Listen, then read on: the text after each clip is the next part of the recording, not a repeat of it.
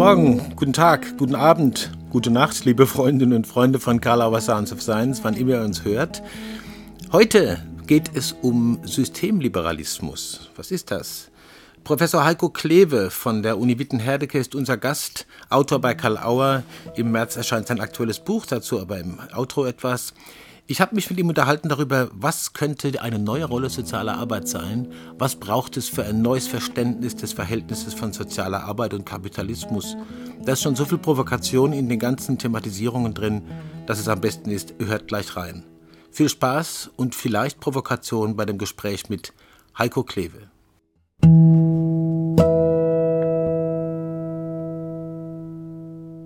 Ja, hallo, guten Morgen, Heiko Klewe, Professor Heiko Klewe von der Uni Witten-Herdecke. Ich freue mich, dass wir äh, wieder miteinander telefonieren können. Wir sind über Skype verbunden und ich hoffe, dass das äh, mit dem Ton gut funktioniert. Das letzte Mal ging es ja ganz gut. Und ich freue mich, genau. dass Sie Zeit mhm. gefunden haben. Guten Morgen. Guten Morgen, Herr Ola. Ich freue mich auch wieder mit Ihnen hier zu sein über Skype und äh, ein wenig zu philosophieren und zu reden über, ja, über verschiedene Fragen, die ja. Sie haben. Also es geht ja in erster Linie um Ihren, äh, wie viele andere auch gesagt haben, wirklich großen Wurf oder auch eine Provokation. Das, äh, als Buch wird erscheinen jetzt im März Freiheit, Verantwortung, Selbsthilfe. Streitschrift heißt bewusst für eine liberale soziale Arbeit. Ja. Ähm, es gibt schon im Vorfeld einiges an Reaktionen von Leuten, die das Manuskript schon gesehen haben, in früheren Fassungen oder auch jetzt im, im Satz.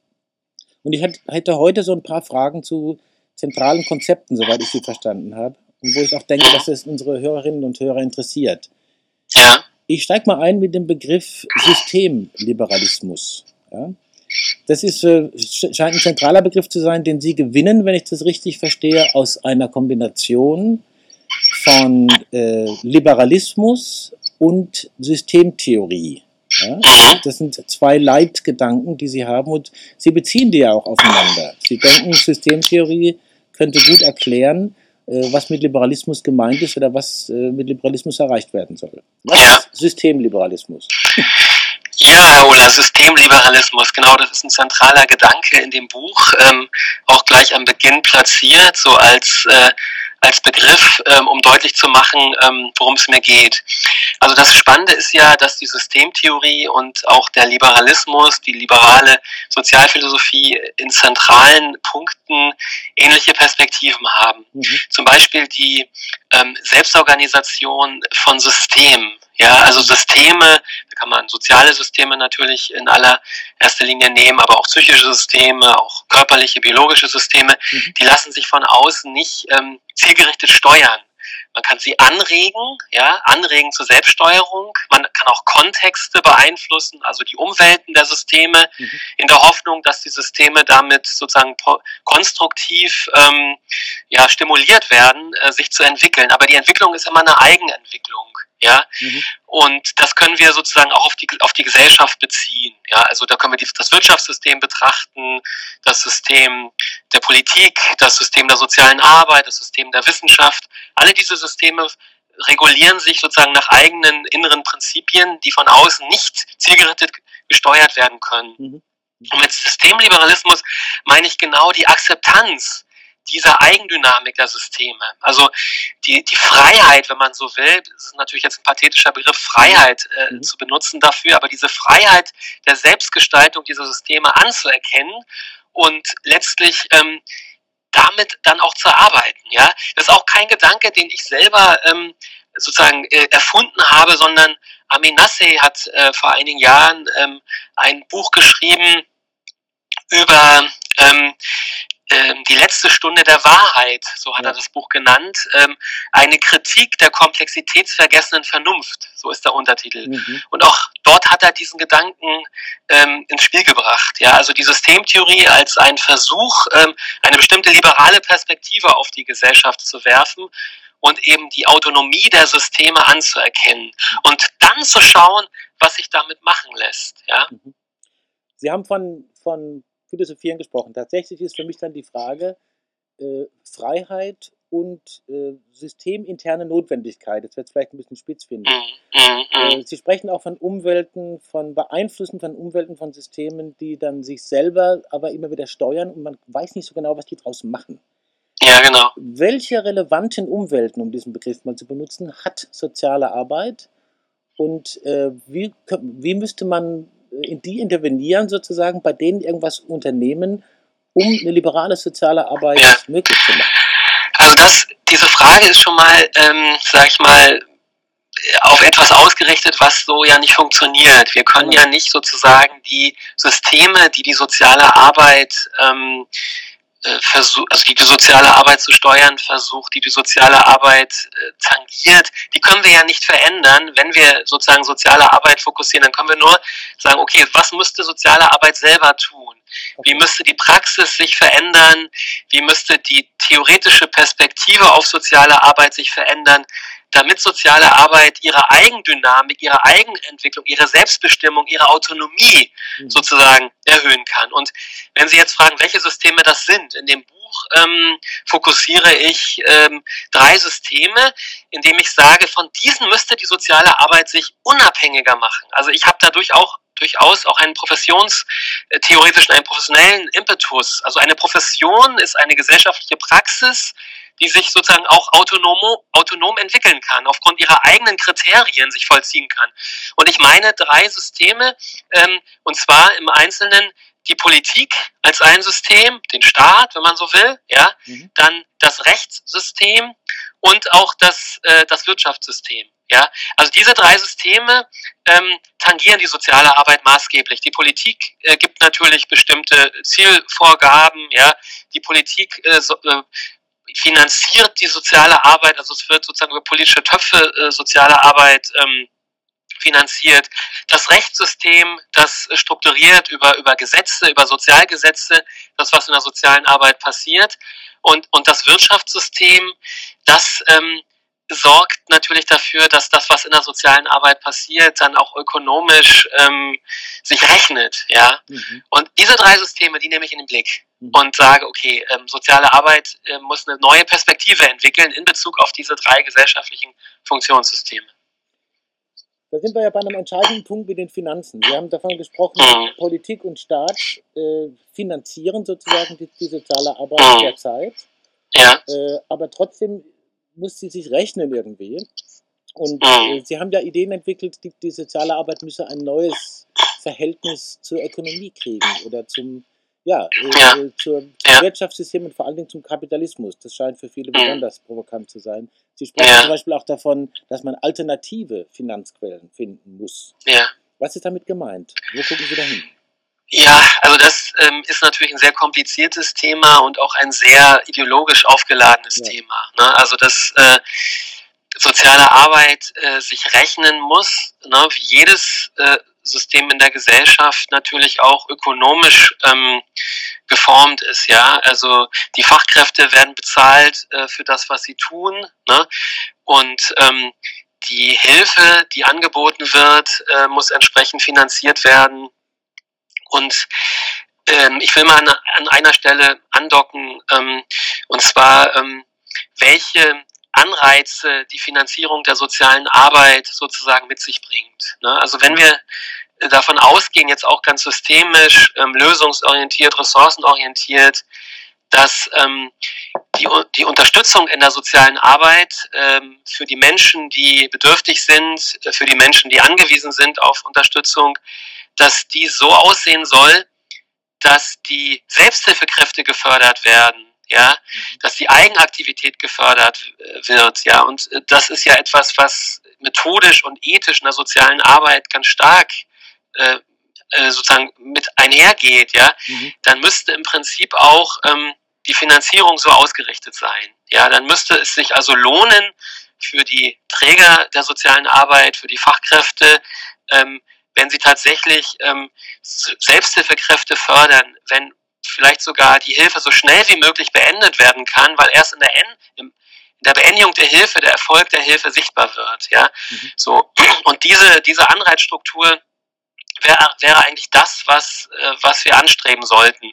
Wie es im Detail funktionieren kann, wie man das implementieren kann, das ist noch gar nicht gesagt, noch gar nicht damit zum Ausdruck gebracht, aber wir erleben derzeit äh, grundsätzlich eine andere Art äh, von Finanzierung. Also es werden Fälle finanziert, die Fallarbeit wird bezahlt und ähm, je mehr, je länger die Fallarbeit dauert, je intensiver die Fallarbeit betrieben wird, hm. desto mehr Geld fließt sozusagen in die soziale Arbeit, in die Organisation, ja. Mhm.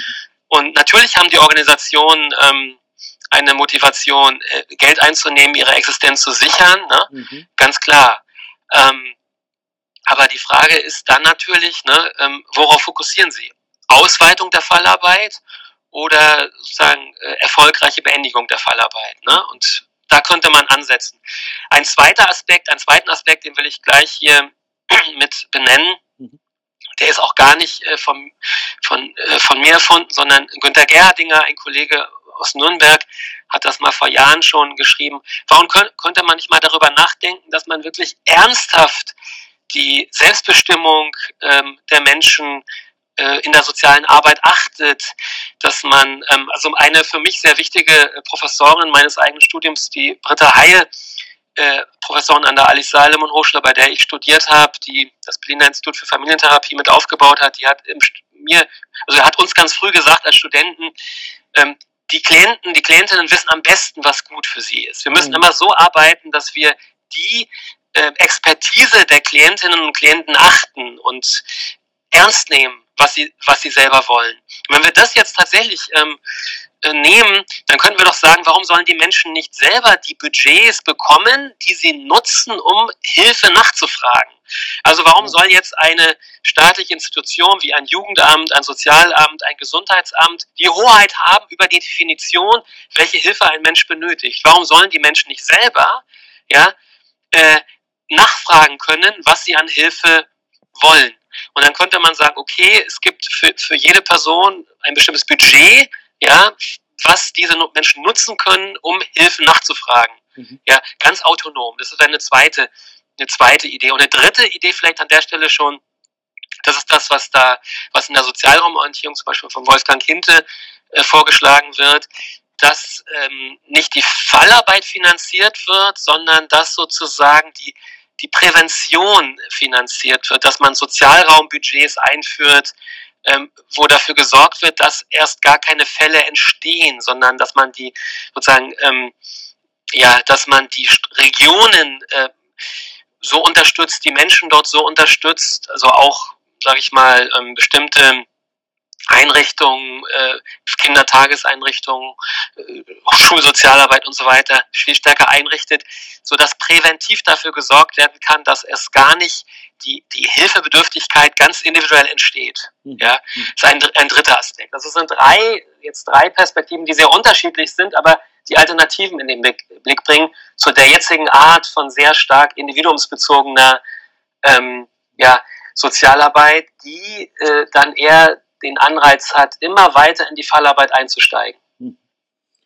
Sie haben, ich komme da nochmal drauf zurück mit der Familientherapie, das finde ich einen hm. interessanten äh, Aspekt, weil da ja auch sehr viel äh, gesagt Es gibt ein Buch von der Marine Wiesekonen, wie kann ich Ihnen helfen, mich wieder loszuwerden. Ja, das, genau. Das erinnert genau. mich daran, dieser Ansatz. Richtig. Äh, mhm. Sie sprechen auch davon, dass die Sozialarbeiterinnen und Sozialarbeiter sehr gut ausgebildete Leute sind, mhm. die wirklich wissen, was Sache ist und was vielleicht gebraucht würde und dann vielleicht manchmal doch an diesen äh, bislang geltenden Systemlogiken scheitern. Wie würde das konkret aussehen? Denken Sie, dass die äh, Sozialarbeiterinnen und Sozialarbeiter in der Mehrheit sagen würden, Kleve, mach, wir, wir, wir sind dabei? das, da bin ich mir ein bisschen unsicher. Ich glaube, das äh, äh, wird auch äh, Sozialarbeiterinnen und Sozialarbeiter etwas äh, schockieren, wenn ich mhm. da sozusagen den Kapitalismus, äh, den mhm. Liberalismus äh, so hochleben lasse. Mhm. mhm. Und ähm, da bin ich mir ein bisschen unsicher. Aber auf jeden Fall denke ich, dass viele Sozialarbeiterinnen und Sozialarbeiter die aktuelle Struktur ihrer Tätigkeit durchaus sehr kritisieren. Ja, und mhm. Äh, es ist aber schwierig, ähm, Räume zu öffnen, um in einen Diskurs hineinzugehen, wie soziale Arbeit, wie die Organisation der sozialen Arbeit verändert werden kann. Letztlich ist es, äh, was ich mache, eine, letztlich ein Bezug auf eine ganz alte Kritik, die eigentlich aus der Linken kam, ja, die gar nicht sozusagen aus, aus einem liberalen äh, Milieu kam, sondern aus einer linken Perspektive. Also Ivan Illich ähm, hat mal ein wunderbares Buch geschrieben, äh, bereits äh, in den 70er Jahren, äh, ein Herausgeber weg, Entmündigung durch Experten. Ja. Und da dockt das eigentlich an. Also das ist eine Kritik, dass bestimmte Formen äh, von Hilfe, von sozialer Arbeit ähm, Menschen entmündigen, mhm. ja, und ähm, das Plädoyer ist da, sozusagen dagegen anzugehen und sich Alternativen zu überlegen, wie man tatsächlich die, die Selbstbestimmungskräfte ernst nimmt. Und man muss, wie Sie auch gesagt haben, natürlich sehen, dass in den letzten Jahrzehnten ganz viel passiert ist an methodischer Arbeit. Sie haben die Familientherapie erwähnt. Also mhm. all das, was an der System, im systemischen Konzept entwickelt wurde. Ich denke an die Lösungsorientierung von Steve de Chaser und Inso Kimberg mhm. zum Beispiel. Viele äh, Fachkräfte der sozialen Arbeit sind entsprechend ausgebildet, ja. Mhm. Auf der interaktiven Ebene könnten sie, machen sie das alles, ja. Aber die Organisationsebene, die Organisation sozialer Arbeit, ähm, hebeln das letztlich aus, mhm. weil sie Sachzwänge sozusagen etablieren, die eine solche ressourcenorientierte Arbeit dann letztlich torpedieren. Mhm. Ja. Und man müsste schauen, wie sozusagen diese unterschiedlichen Ebenen der sozialen Arbeit, ne, also die interaktive Ebene, die organisatorische Ebene, auch die gesellschaftlichen, e, gesellschaftliche Ebene, wie die stärker ineinander greifen, wie die sozusagen so zusammenpassen, dass tatsächlich das, was man ethisch will, ob man das jetzt liberal nennt mhm. äh, oder anders, nämlich die Selbsthilfekräfte fördern, die Autonomie fördern, die Selbstbestimmung fördern, wie man das tatsächlich erreicht. Ja, das, darum mhm. geht es letztlich. Ich habe noch einen, einen Begriff, der mir eingefallen ist, im, im Zusammenhang mit äh, Familientherapie, lösungsorientierten Ansätzen, der Shays haben Sie genannt, in so Kinderberg. Da ist ein zentraler Begriff die Auftragsklärung. Richtig. Und das ja. äh, scheint mir jetzt so zu sein, wenn ich das richtig verstehe, dass sie diejenigen, die Hilfe in Anspruch nehmen würden, äh, so autonom machen, dass die auf Augenhöhe eine Auftragsklärung mit den ihnen Helfenden machen können, was bislang, was jetzt so nicht geht, oder? Nicht so genau, also das ist, mhm. das ist ein ganz entscheidender Punkt. Also, ähm, also wenn man jetzt auch äh, das Wunsch- und Wahlrecht, was im SGB VIII ja festgeschrieben ist, äh, ernst nimmt, ja, ähm, dann geht es ja darum, dass ähm, die Menschen, ähm, die Hilfe in Anspruch nehmen äh, wollen, ja, tatsächlich auch ähm, eine Wahl haben und ähm, ihre Interessen ähm, einbringen können, ja, und äh, gemeinsam mit den Fachkräften rausfinden, worum soll es gehen. Also nicht nur, was soll jetzt alles gemacht werden, sondern eben auch die Stoppregeln, ja, benennen. Wann ist die Hilfe zu Ende? Wann haben wir das Ziel erreicht, was wir erreichen wollen? Sodass die Hilfe dann auch ähm, ja, äh, äh, wieder, aufge wieder beendet werden kann. Das ist, glaube ich, ein entsche entscheidender Punkt. Ne? Mhm. mhm. Wir haben ja sozusagen in allen unseren gesellschaftlichen Systemen das gilt nicht nur für die soziale Arbeit, das gilt für, für, für alle Funktionssysteme, ne? haben wir so eine Expansionstendenz. Ja? Die Systeme neigen dazu, ihren Zuständigkeitsbereich auszudehnen. Mhm. Ja, sie neigen dazu, überall sozusagen ähm, ihre Notwendigkeit zu sehen und in alle Ritzen der Gesellschaft hineinzugehen. Das kennen wir unter dem Begriff der Ökonomisierung. Ne? Da wird das ganz stark kritisiert in Bezug auf die Wirtschaft. Wir kennen das aber in Bezug auf die Kunst. Alles lässt sich als Kunst markieren. Mhm. Wir kennen das in Bezug auf Gesundheit. Alles lässt sich als gesundheitliche Frage markieren. Ja, mhm. wir kennen das in, äh, in, Bezug auf die Politik, Poliz Politisierung der gesamten Lebenswelt. Wir kennen das in Bezug auf die Pädagogik. Ja, also lebenslanges Lernen ein Beispiel und natürlich auch die soziale Arbeit, eine Sozialpädagogisierung der gesamten Gesellschaft. Also alle Systeme neigen dazu, ja, sich auszudehnen.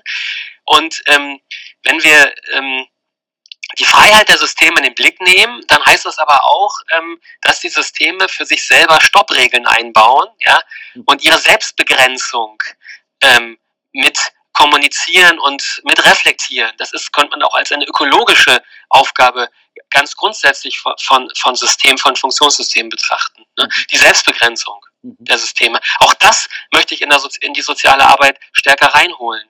Ja, also wir glauben ja oft als Sozialarbeiterinnen und Sozialarbeiter, wir sind die Guten, wir machen etwas Gutes, wir helfen und mhm. wir sind diejenigen, die die Gesellschaft ähm, eben unterstützen und all das.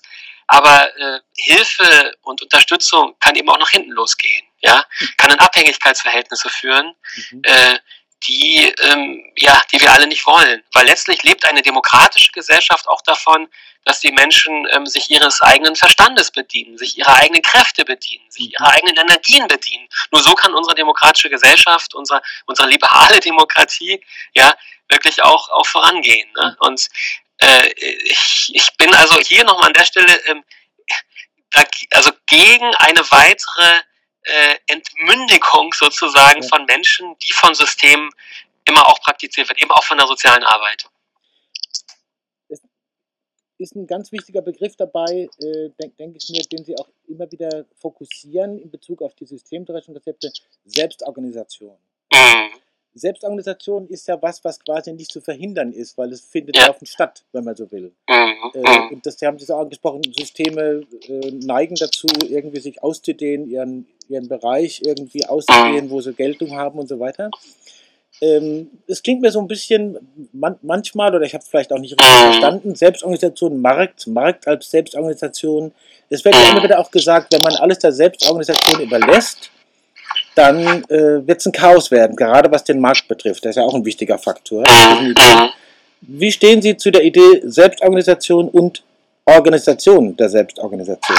Ja, naja, gut, also ähm, ich komme ja, also ich, dieses Buch hat natürlich auch eine ganz persönliche Komponente. Ja. Ähm, es, es, klingt auch an manchen Stellen des Buches an, ich bin ja aufgewachsen 20 Jahre in der DDR ne, mhm. und habe eine in gewisser Weise Organisationsgesellschaft erlebt. Also eine Gesellschaft, in, in der man äh, alles versucht hat, sozusagen zentral zu organisieren. Mhm. Ja, mhm. man hat geglaubt, es gibt die Möglichkeit über zentrale Steuerung, die im Politbüro oder im Zentralkomitee, wo auch immer, ja, der Partei, im Staatsrat sozusagen äh, vollzogen wurde, die gesamte Gesellschaft nach vorgegebenen Plankennziffern ähm, auszurichten. Mhm.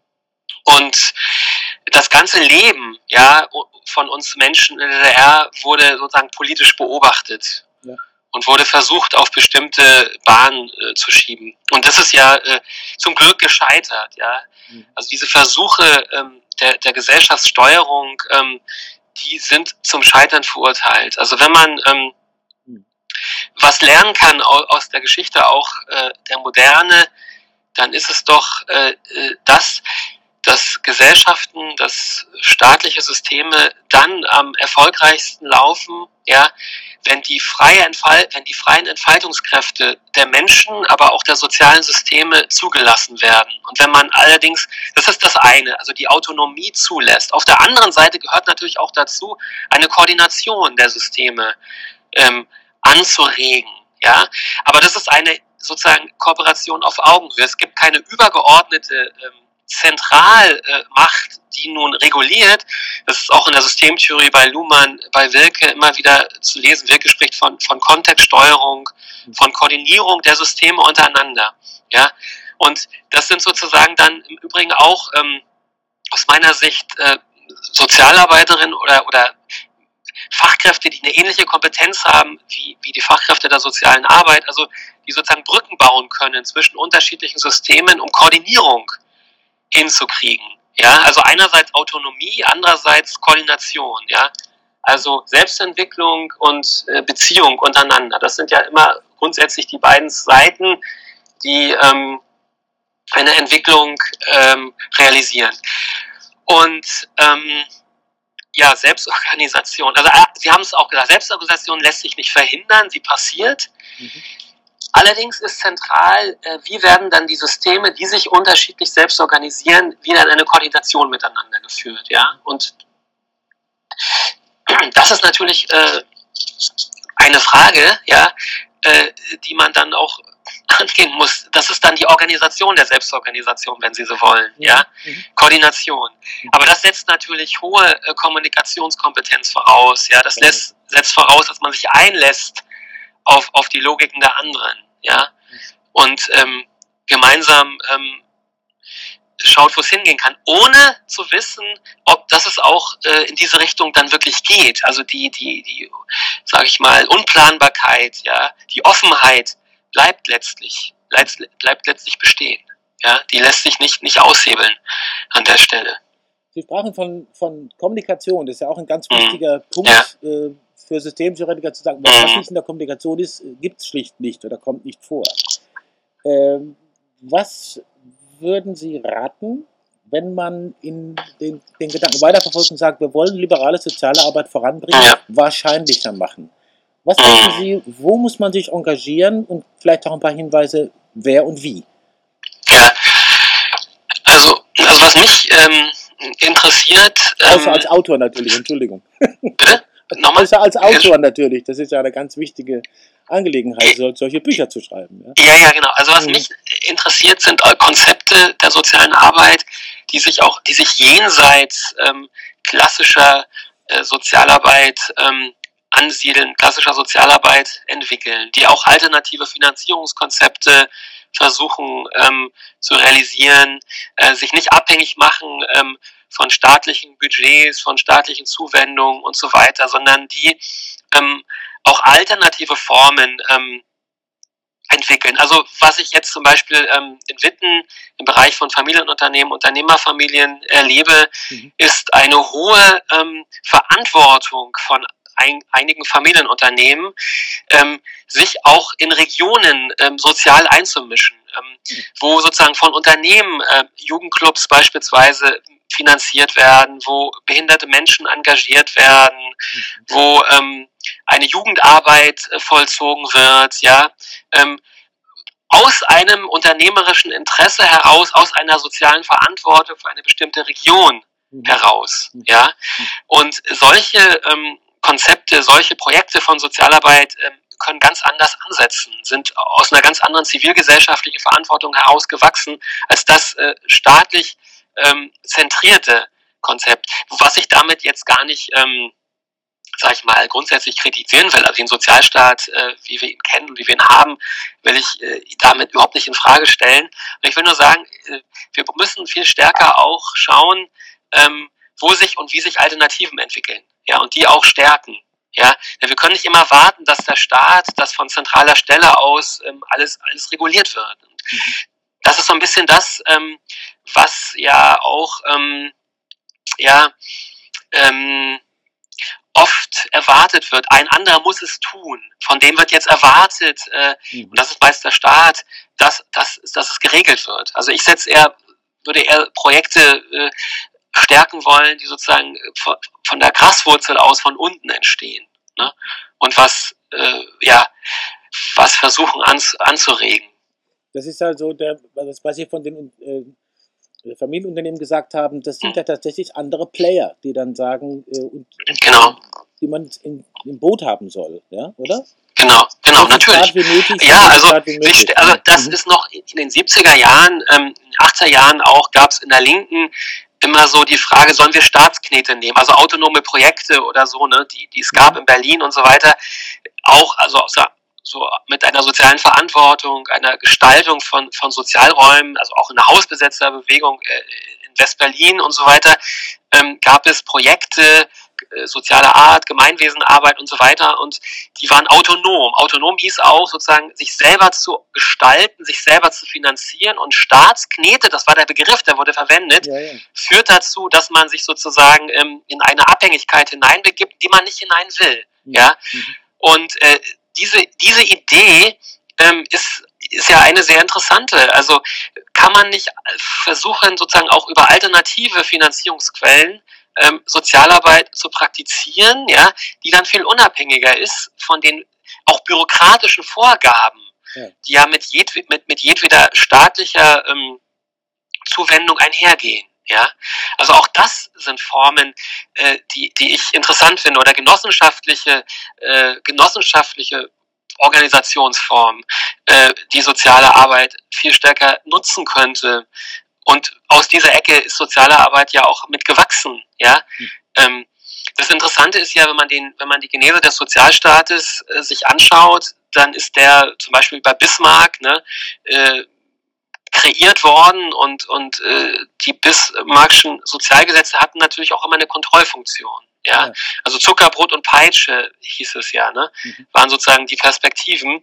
Und damals hat sich die Sozialdemokratie zum Ende des äh, 19. Jahrhunderts auch noch die Arbeiterbewegung ganz stark gewehrt. So eine staatliche Zentrierung von äh, sozialer Unterstützung äh, zu realisieren, weil es vorher viel autonomer, viel eigenständiger, viel genossenschaftlicher organisiert war. Also mein, mein Plädoyer ist stärker wieder solche Formen sich anzuschauen und äh, die auszubauen. Letztlich äh, steht dahinter auch natürlich sowas wie ein zivilgesellschaftliches Engagement, ja, das wichtig wäre äh, unsere Zeit ist langsam um. Ich freue mich dann auf unser nächstes Gespräch. Ich, mir sind so viele Fragen noch gekommen. Äh, ich müsste Sie dann natürlich bitten, sich nochmal zur Verfügung zu stellen. Aber ein, gerne, gerne. einen abschließenden Gedanken ja. hätte ich doch noch gern. Kurzer, kurzer Begriff.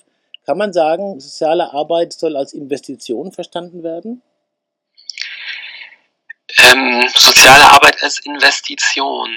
Natürlich, soziale Arbeit ähm, ist eine Investition ähm, in die ja, in die Unterstützung äh, äh, von Menschen, in die Stärkung der Selbstentfaltungskräfte der Menschen. Also wir leben in einer Gesellschaft, und das will ich am Schluss einfach nochmal sagen, die ja so komplex geworden ist, dass Fragen von Lebensführung äh, nicht mehr einfach so äh, beantwortet werden können. Das mhm. fängt äh, bei der Familiengründung an, bei der Kindheitsentwicklung, äh, in der Schule, ja, in der Berufswahl, im, im Leben von erwachsenen Menschen, in, Partnerschaftsbeziehungen, im, im Alter geht's dann weiter, ja. Wie gestalten wir unser, unser Alter? Welchen Sinn finden wir noch? Äh, wie ist es dann, äh, ja, sozusagen mit, mit Krankheiten, die dann letztlich auch zu, vielleicht sogar dann am Ende zum Tode führen. Überall ist soziale Arbeit letztlich auch eine wichtige gesellschaftliche Investition, um die Selbstentfaltungskräfte, um die Selbstbestimmungskräfte der Menschen ähm, zu stützen. Das mhm. ist das, was Sozialarbeit im Kern ausmacht. Ja. Mhm. Und das sehe ich ein wenig in Gefahr durch eine äh, bestimmte Art der Organisation von Sozialarbeit. Und deshalb ist mein Plädoyer eben, den Liberalismus als Haltung, ne, aber auch als soziale Praxis stärker wieder in die soziale Arbeit reinzuholen. Das ist ein wunderbares Schlussstatement. Ich äh, bin mir sicher, das wird viel Resonanz finden, viel Diskussion auslösen. Ich freue mich schon drauf. Und ich freue mich darauf, wenn wir uns wieder begegnen. Heiko Kleve, Professor Witten Herdecke auf dem Lehrstuhl für äh, Familienunternehmen, Unternehmerfamilien. Ich danke Ihnen sehr für dieses ausführliche Gespräch und für die vielen Ideen und freue mich, wenn wir uns wieder begegnen. Ja, vielen Dank, Herr Ola. Ich freue mich auch und bin gespannt, wie der Diskurs weitergeht. Freiheit, Verantwortung, Selbsthilfe. Das Thema für eine liberale soziale Arbeit nach Heiko Kleve. Wir werden ihm wieder begegnen im März, wahrscheinlich auch mit anderen Gesprächspartnern zusammen, um diesen wirklich wichtigen Disput, diese Debatte weiterzuführen, um die soziale Arbeit weiterzubringen und ihr die Aufmerksamkeit auch vielleicht zu geben, die sie wirklich verdient. Danke, dass ihr bei uns wart. Wir freuen uns natürlich, wenn ihr uns positiv bewertet, egal wo ihr uns hört. Immer gibt es die Möglichkeit, Daumen hoch oder ähnliche Bewertungen zu hinterlassen. Ein Hinweis noch, Autobahnuniversität. Jedes Wochenende bringen wir aus den Archiven des Karl-Auer Verlages und der Autobahnuniversität wirklich Top-Vorträge von Top-Leuten aus den 90er Jahren, wegweisende Beiträge zur Entwicklung systemischen Denkens, Konstruktivismus, auch sozialer Arbeit, Schule, Pädagogik. Hört rein am Wochenende wieder bei der Autobahnuniversität. Wie gesagt, nicht vergessen, jeder Stau bringt Sie weiter. Danke.